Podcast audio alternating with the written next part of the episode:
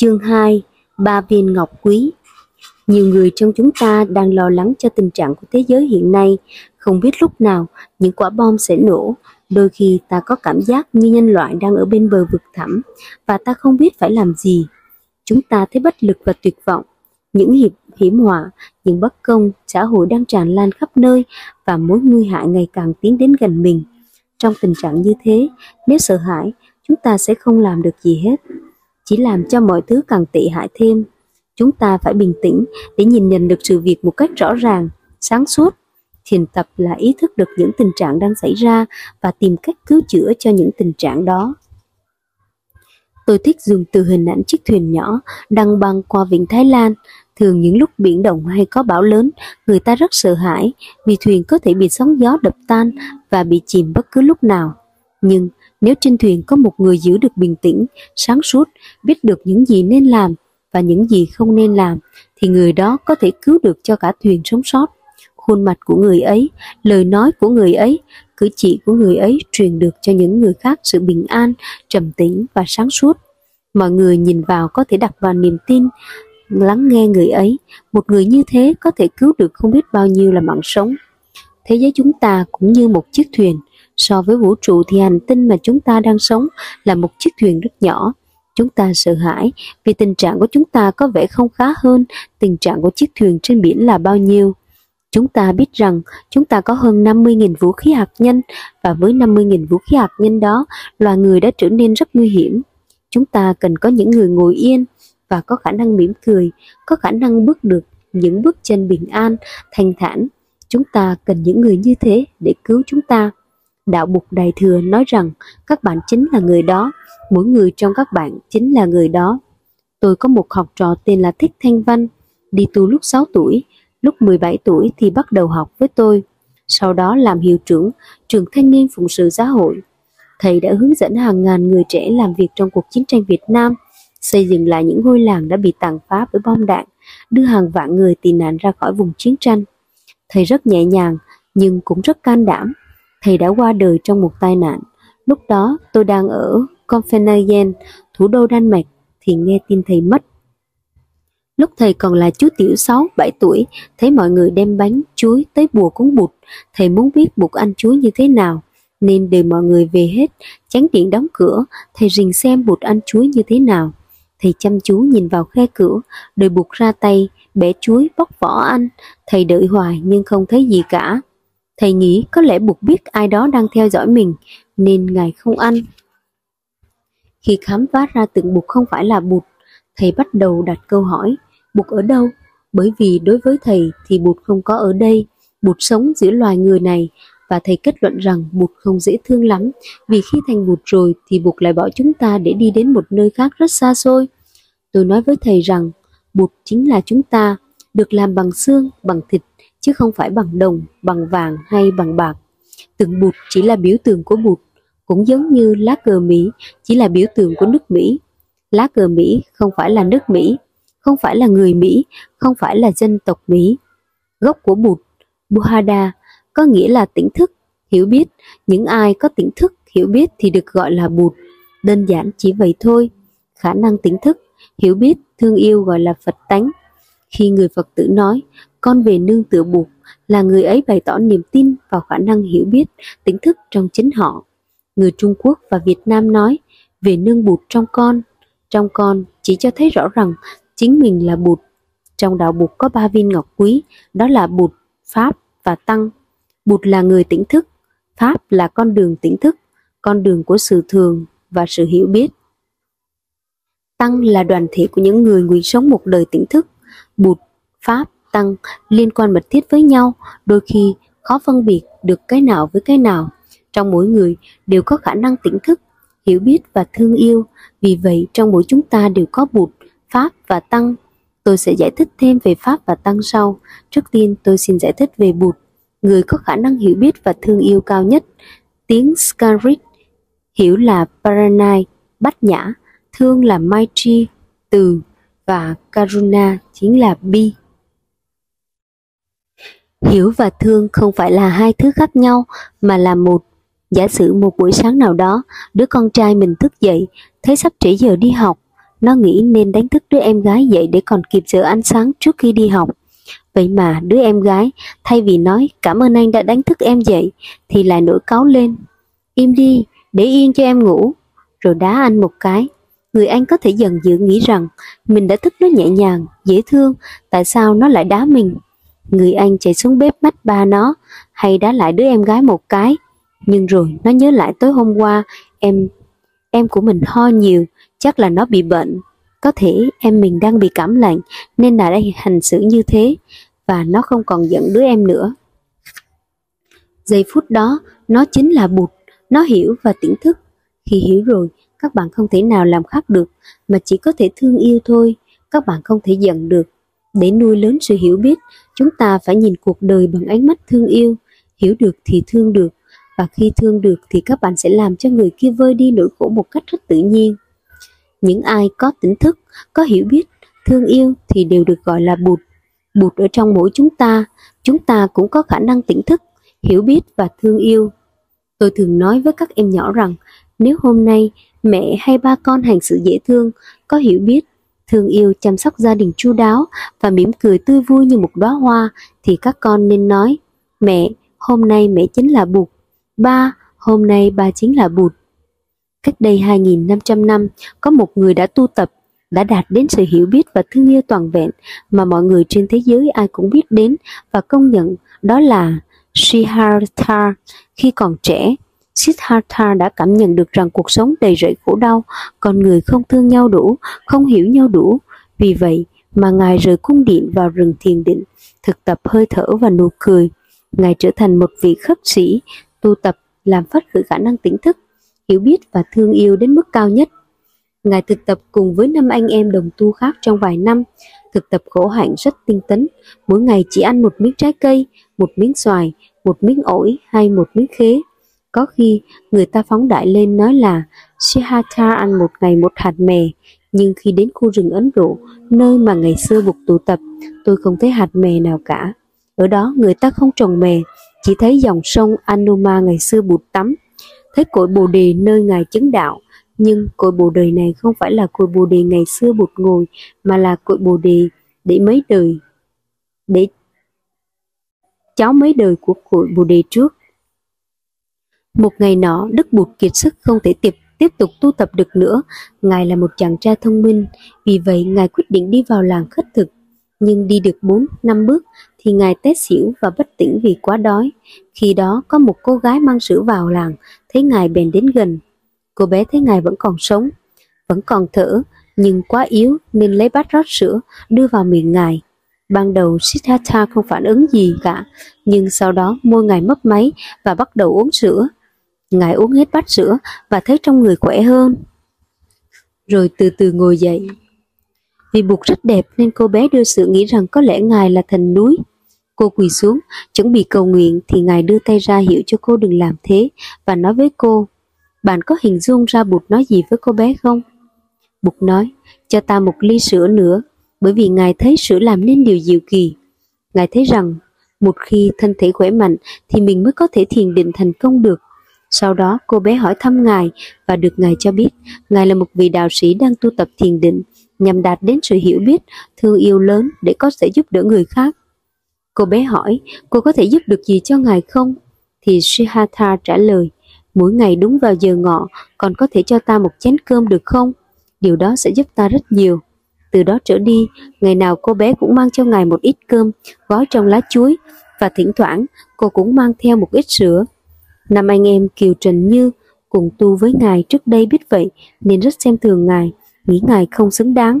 Họ nói với nhau rằng, chúng ta hãy đi nơi khác để tu hành.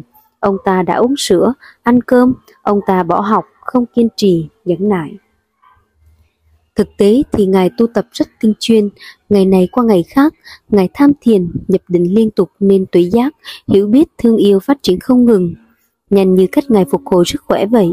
Một hôm, sau khi tắm ở sông Anoma, Ngài có cảm tưởng là chỉ cần ngồi thiền thêm một lần nữa thôi là Ngài có thể chứng đạo và trở thành một bậc giải thoát giác ngộ hoàn toàn. Khi Ngài sắp ngồi xuống, lúc này Ngài vẫn còn đi thiền hành thì có một cậu bé chăn trâu đi tới. Ở Ấn Độ cách đây 2.500 năm, người ta dùng trâu để kéo cày và công việc của cậu bé chăn trâu là canh chừng trâu, tắm cho trâu, chăm sóc trâu và cắt cỏ cho trâu ăn. Khi cậu bé chân trâu đến gần, thầy Siddhartha bước đến, rất bước đi rất an nhiên thanh thản. Cậu mến ngài ngay, cậu muốn nói chuyện với Sihatha nhưng mắc cỡ. Vì vậy cậu đến gần Sihatha ba bốn lần rồi mới nói được. Chú ơi, cháu rất mến chú. Có nhiều khi ta thấy một ai đó, ta mến ngay người đó dù ta không biết người đó là ai và cũng không hiểu tại sao. Sihatha nhìn cậu bé rồi nói, ta cũng mến con. Câu trả lời của Siddhartha khích lệ cậu bé rất nhiều, vì thế cậu bé nói tiếp, cháu muốn tặng chú một cái gì đó, nhưng nhưng cháu không có gì để tặng cả.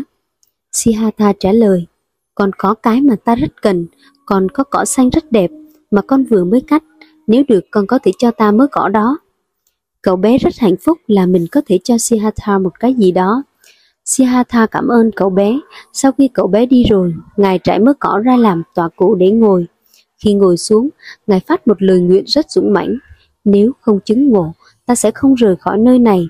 Với quyết tâm dũng liệt phi thường, ngài nhập định suốt đêm và khi sao mai vừa mọc thì ngài đạt ngộ, trở thành một vị bụt, một bậc giác ngộ hoàn toàn, đạt đến khả năng hiểu biết và thương yêu cao nhất.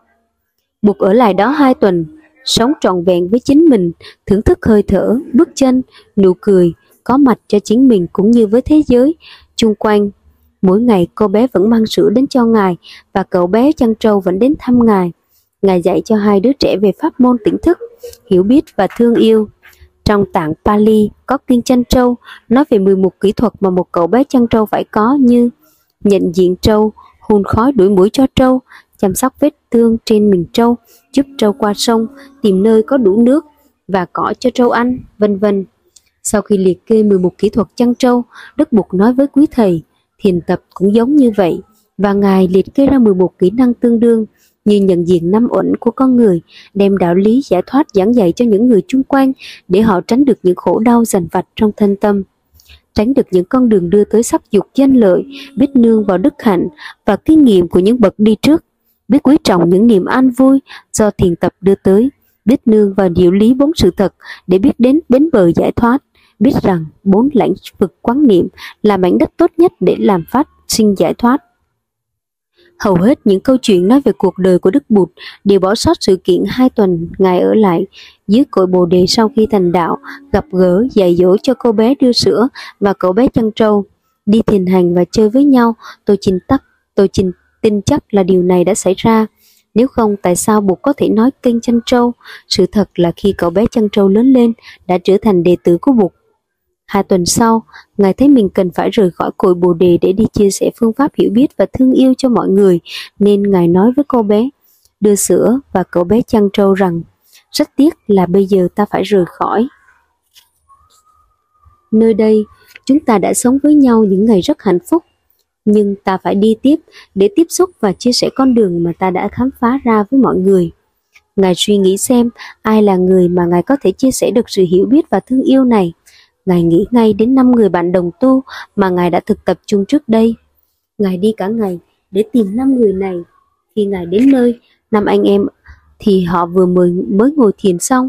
Họ ngồi nhiều lắm, bây giờ họ rất gầy, chúng ta cũng có thể tưởng tượng được họ gầy gò cỡ nào. Một trong số họ thấy buộc đi đến liền nói với những vị khác. Nếu ông ta đến thì đừng đứng dậy, đừng ra cổng tiếp đón ông ta, đừng đi lấy nước cho ông ta rửa tay chân, bởi vì ông ta đã bỏ cuộc Ông ta đã ăn cơm, uống sữa, ông ta không kiên trì bền chí. Thế nhưng khi buộc đến thì phong thái an nhiên và tĩnh lặng của ngài đã gây ấn tượng rất lớn, đến nỗi họ không thể không đi lấy nước cho ngài, rửa chân và lấy ghế cho ngài ngồi. Bụt nói với họ, này các bạn, tôi đã tìm ra con đường giải thoát, con đường của sự hiểu biết và thương yêu. Hãy ngồi xuống đi, tôi sẽ chia sẻ những gì tôi đã tìm được cho các bạn. Ban đầu họ không tin, họ nói Sihatha, Trước đây khi thực tập với chúng tôi, Ngài đã bỏ cuộc. Ngài đã ăn cơm và uống sữa, làm sao Ngài có thể trở thành một bậc giác ngộ toàn vẹn được? Ngài nói đi, chúng tôi không thể tin được điều này. Đức Bụt nói, này các bạn, có bao giờ tôi nói dối các bạn không? Kỳ thực, Ngài không bao giờ nói dối ai, cả và năm người bạn đều công nhận điều này. Trước đây tôi chưa bao giờ nói dối các bạn, và bây giờ tôi cũng không nói dối các bạn. Tôi đã là một người giác ngộ hoàn toàn và bây giờ tôi sẽ chia sẻ với các bạn. Hãy ngồi đi, tôi sẽ nói cho các bạn nghe. Cả năm người cùng ngồi xuống nghe buộc nói bài giảng bài pháp thoại đầu tiên cho họ. Nếu các bạn muốn đọc những lời Ngài dạy thì hãy tìm trong kinh Tứ Đế, giải thích những nguyên tắc cơ bản của đạo Bụt, đó là khổ, nguyên nhân của khổ đau, diệt, sự chấm dứt khổ đau và đạo, con đường đưa đến sự chấm dứt của khổ đau. Tôi đã đọc nhiều câu chuyện về cuộc đời Đức Bụt và thấy Bụt cũng là một con người như chúng ta. Ấy vậy mà có những họa sĩ vẽ hình Bụt mà không thấy Bụt giống như một con người. Có rất nhiều tượng Bụt nhưng ít có tượng đẹp và đơn giản. Bất cứ lúc nào nếu muốn vẽ hình Bụt thì các bạn hãy ngồi xuống thở 5-10 phút, mỉm cười buông thư trước khi cầm bút vẽ. Sau đó vẽ một bức Đức Phật Bụt thật đơn giản, đơn giản mà đẹp với một nụ cười bình an trầm tĩnh trên môi. Nếu được các bạn có thể vẽ thêm vài em bé ngồi chung quanh ngài. Đức Bụt hãy còn trẻ, không câu có, không hung dữ, không quá nghiêm trang với một nụ cười nhẹ nhàng buông thả. Chúng ta phải đi theo hướng này để khi nhìn vào Bụt là ta mến Bụt ngay như em bé chăn trâu và cô bé đưa sữa vậy. Khi nói, con về nương tự Bụt, chúng ta cũng nên hiểu rằng Bụt cũng đang nương tự chính mình. Bởi vì nếu không có phần đầu, con, thì phần thứ hai Bụt không thể tròn vẹn được. Đức Bụt cần chúng ta để cho sự tỉnh thức, hiểu biết, thương yêu trở nên có thực mà không phải chỉ tồn tại những khái niệm. Đó phải là những gì có thực ảnh hưởng lên đời sống của ta. Bất cứ lúc nào tôi nói, con về nương tự Bụt, tôi cũng nghe, Bụt về nương tự tôi. Và đây là bài kệ trồng cây. Tôi gửi tôi cho đất, đất gửi đất cho tôi, tôi gửi tôi nơi Bụt, Bụt gửi Bụt nơi tôi. Tôi gửi tôi cho đất cũng giống như con về nương tự bụt. Tôi quán tưởng mình là một cái cây, cây sống được là nhờ đất, cây nương tự nơi đất. Nhưng đất gửi đất cho tôi bởi vì mỗi chiếc lá rơi xuống sẽ mục nát và phân hủy, làm cho đất màu mỡ hơn. Chúng ta biết rằng cây cối làm cho đất đai màu mỡ, tươi tốt, xinh đẹp. Sở dĩ đất mẹ chúng ta xanh và đẹp là nhờ cây. Vì vậy, trong khi cây cần đất mẹ, thì đất mẹ cũng rất cần cây để làm biểu lộ một hành tinh xanh đẹp. Thế nên khi nói tôi gửi một tôi gửi tôi cho đất, thì tôi, cái cây, cũng phải nghe những lời khác là đất gửi đất cho tôi. Rất rõ ràng rằng tuệ giác và sự hiểu biết thương yêu của Bụt Thích Ca Mâu Ni cần chúng ta để trở nên có thật trong đời sống này. Vì vậy, công việc quan trọng của chúng ta là thắp sáng sự tỉnh thức, nuôi lớn hiểu biết và thương yêu. Tất cả chúng ta đều là Bụt bởi vì chỉ có qua chúng ta thì mới hiểu biết thương yêu, mới trở nên xác thực và hiệu quả thầy Thanh Văn đã qua đời trong lúc giúp đỡ mọi người. Thầy là một Phật tử thuần thành, một đức bụt nhân từ, bởi vì thầy có khả năng giúp cả hàng và nạn nhân của cuộc chiến. Nhờ thầy mà sự tỉnh thức, hiểu biết, thương yêu trở nên có thật. Vì vậy, chúng ta có thể gọi thầy là bụt. Tiếng Sanskrit là Bukhe Buhakhei. Phật thân, để đạo buộc trở nên có thật thì cần phải Phật thân, một thân để thực hiện được những hành động tỉnh thức nếu không, đạo buộc chỉ là ngôn từ. Thầy Thanh Văn là một Phật thân, Đức Thích Ca Mâu Ni là một Phật thân.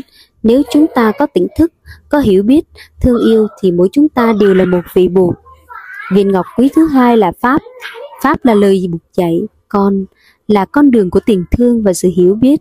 Trước khi Bụt nhập diệt, Ngài nói với đệ tử rằng, Này quý thầy, ngày mai nhục thân của ta sẽ không còn nữa nhưng pháp thân của ta sẽ luôn còn đó để giúp đời. Quý thầy hãy lấy giáo pháp của ta làm người thầy cho chính mình. Người thầy không bao giờ bỏ mình mà đi. Đó chính là pháp thân. Pháp cũng có thân, thân của giáo lý, thân của con đường. Như các bạn đã thấy, ý nghĩa của pháp thân rất đơn giản. Pháp thân nghĩa là lời dạy của Bụt, là cái hiểu của mình về giáo pháp, là con đường của tình thương và sự hiểu biết. Sau này người ta gọi thân chân như Tất cả những gì có khả năng giúp ta tỉnh thức đều có Phật tánh. Khi ngồi một mình nghe tiếng chim hót, tôi trở về với chính mình, theo dõi hơi thở và mỉm cười. Có khi nó hót giống như muốn gọi là lần nữa. Tôi mỉm cười và nói với chim, tôi nghe rồi. Không chỉ có âm thanh, mà hình ảnh cũng có thể nhắc nhở chúng ta trở về với ngôi nhà đích thực của chính mình. Mỗi buổi sáng, khi mở cửa sổ, thấy ánh sáng lùa vào, chúng ta cũng có thể xem như đó là một tiếng gọi của Pháp và trở thành một phần của Pháp thân. Đó là lý do tại sao người tỉnh thức nhìn đâu cũng thấy Pháp, một hòn sỏi, một cây tre, tiếng khóc của trẻ thơ, bất cứ thứ gì cũng đều có thể là tiếng gọi của Pháp. Chúng ta nên thực tập như thế.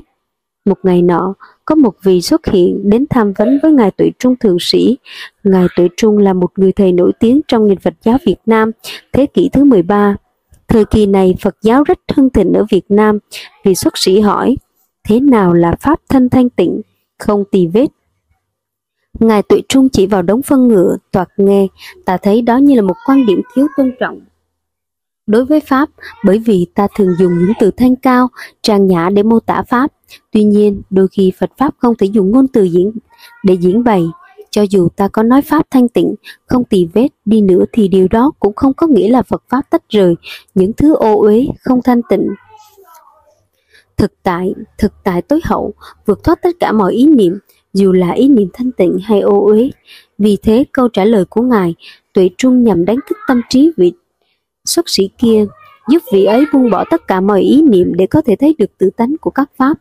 Người thầy cũng là một phần của pháp thân, vì thầy giúp mình tỉnh thức, cách thầy nhìn, cách thầy sống, cách thầy tiếp xử với mọi người, mọi loài và thiên nhiên giúp ta nuôi lớn hiểu biết và thương yêu trong đời sống hàng ngày của ta.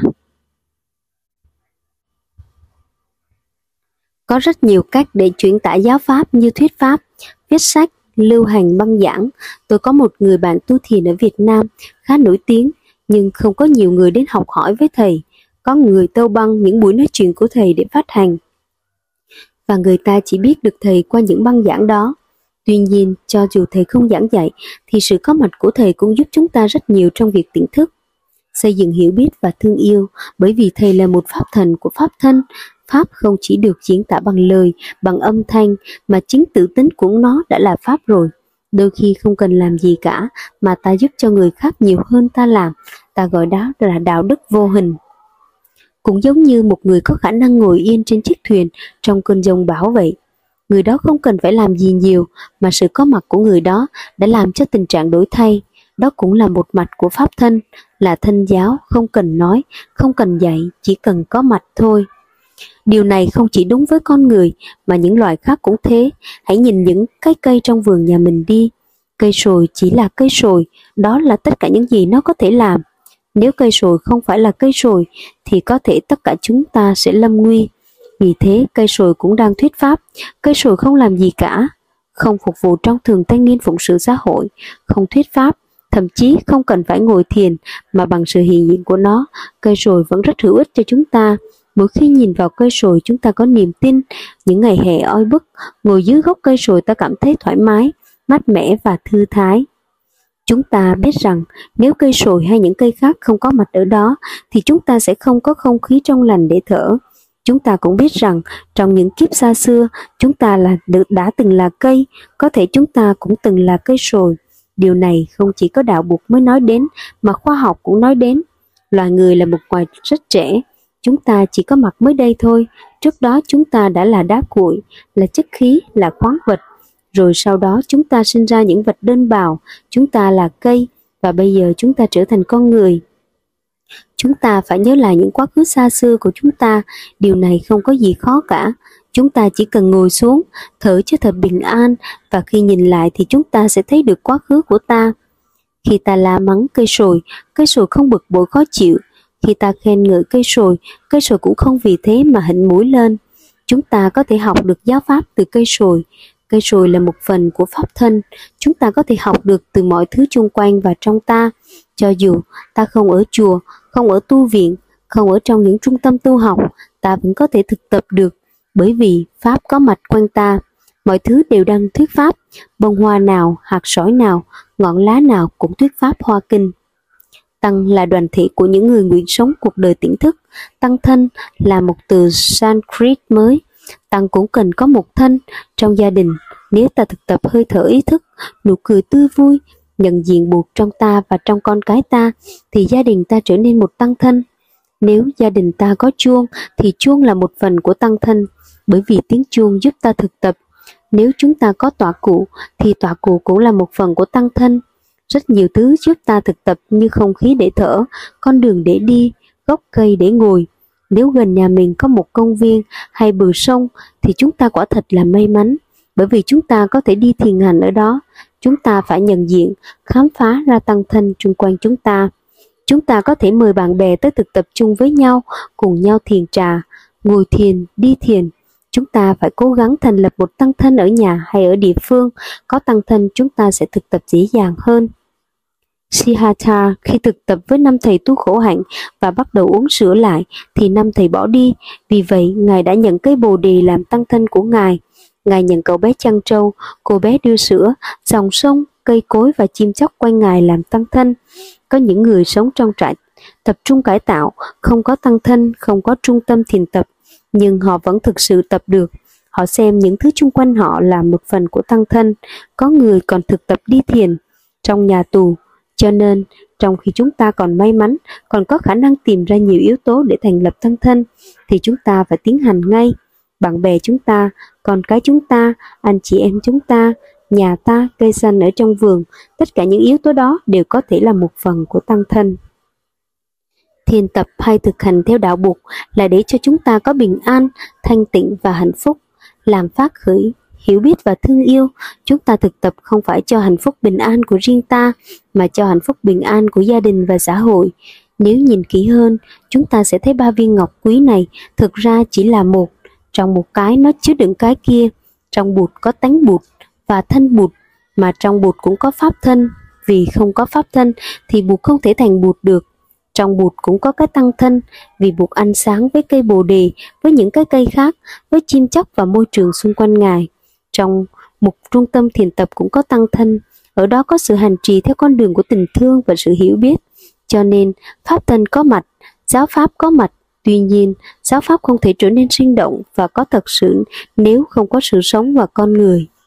Vì vậy, Phật thân cũng đang có mặt, nếu Bụt và Pháp không có mặt thì Tăng thân cũng không có mặt. Không có chúng ta thì Bụt cũng không có thực, Bụt tồn tại chỉ là một ý niệm. Không có các bạn thì Pháp lấy ai để được hành trì, Pháp phải được hành trì bởi một ai đó. Không có các bạn thì tăng thân cũng không thể có được. Vì vậy khi nói con về nương tử bụt, ta cũng nghe bụt về nương tử con. Con về nương tử Pháp, Pháp về nương tử con. Con về nương tử tăng, tăng về nương tử con.